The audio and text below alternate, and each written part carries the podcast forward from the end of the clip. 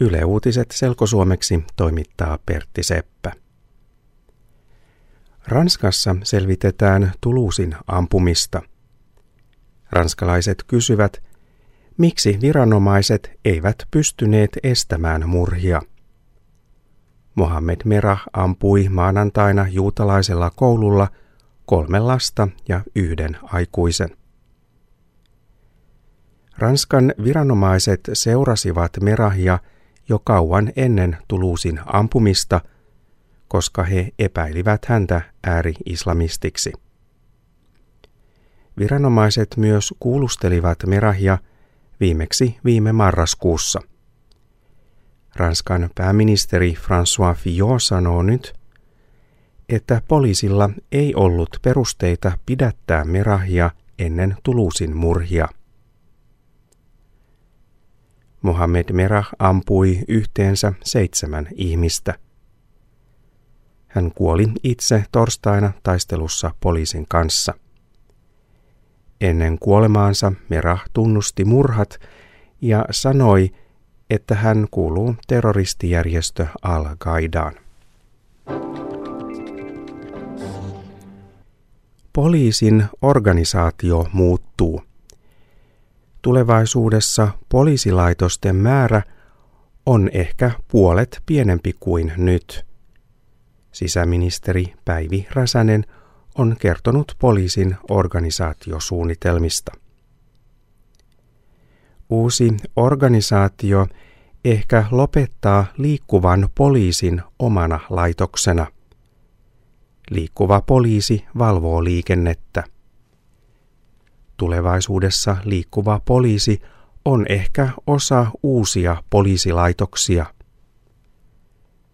Poliisin uusi organisaatio on valmis ehkä vuonna 2014. Ihminen masentuu helpommin, jos hän asuu yksin. Yksin asuvat myös käyttävät masennuslääkkeitä enemmän kuin muut. Näin kertoo uusi suomalainen tutkimus.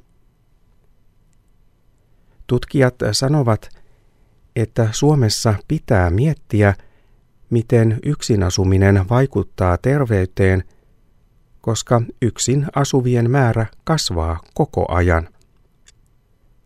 Yksin asuvia on nyt kaksi kertaa niin paljon kuin 20 vuotta sitten – nyt jo yli miljoona suomalaista asuu yksin.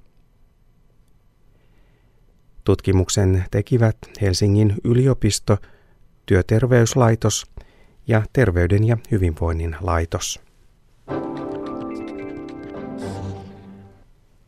Vammaisen maahanmuuttajan palveluopas on nyt julkaistu monella eri kielellä. Opas antaa tietoa vammaisten maahanmuuttajien palveluista. Vammaisten maahanmuuttajien tukikeskus Hilma on julkaissut oppaan rasismin vastaisen viikon kunniaksi.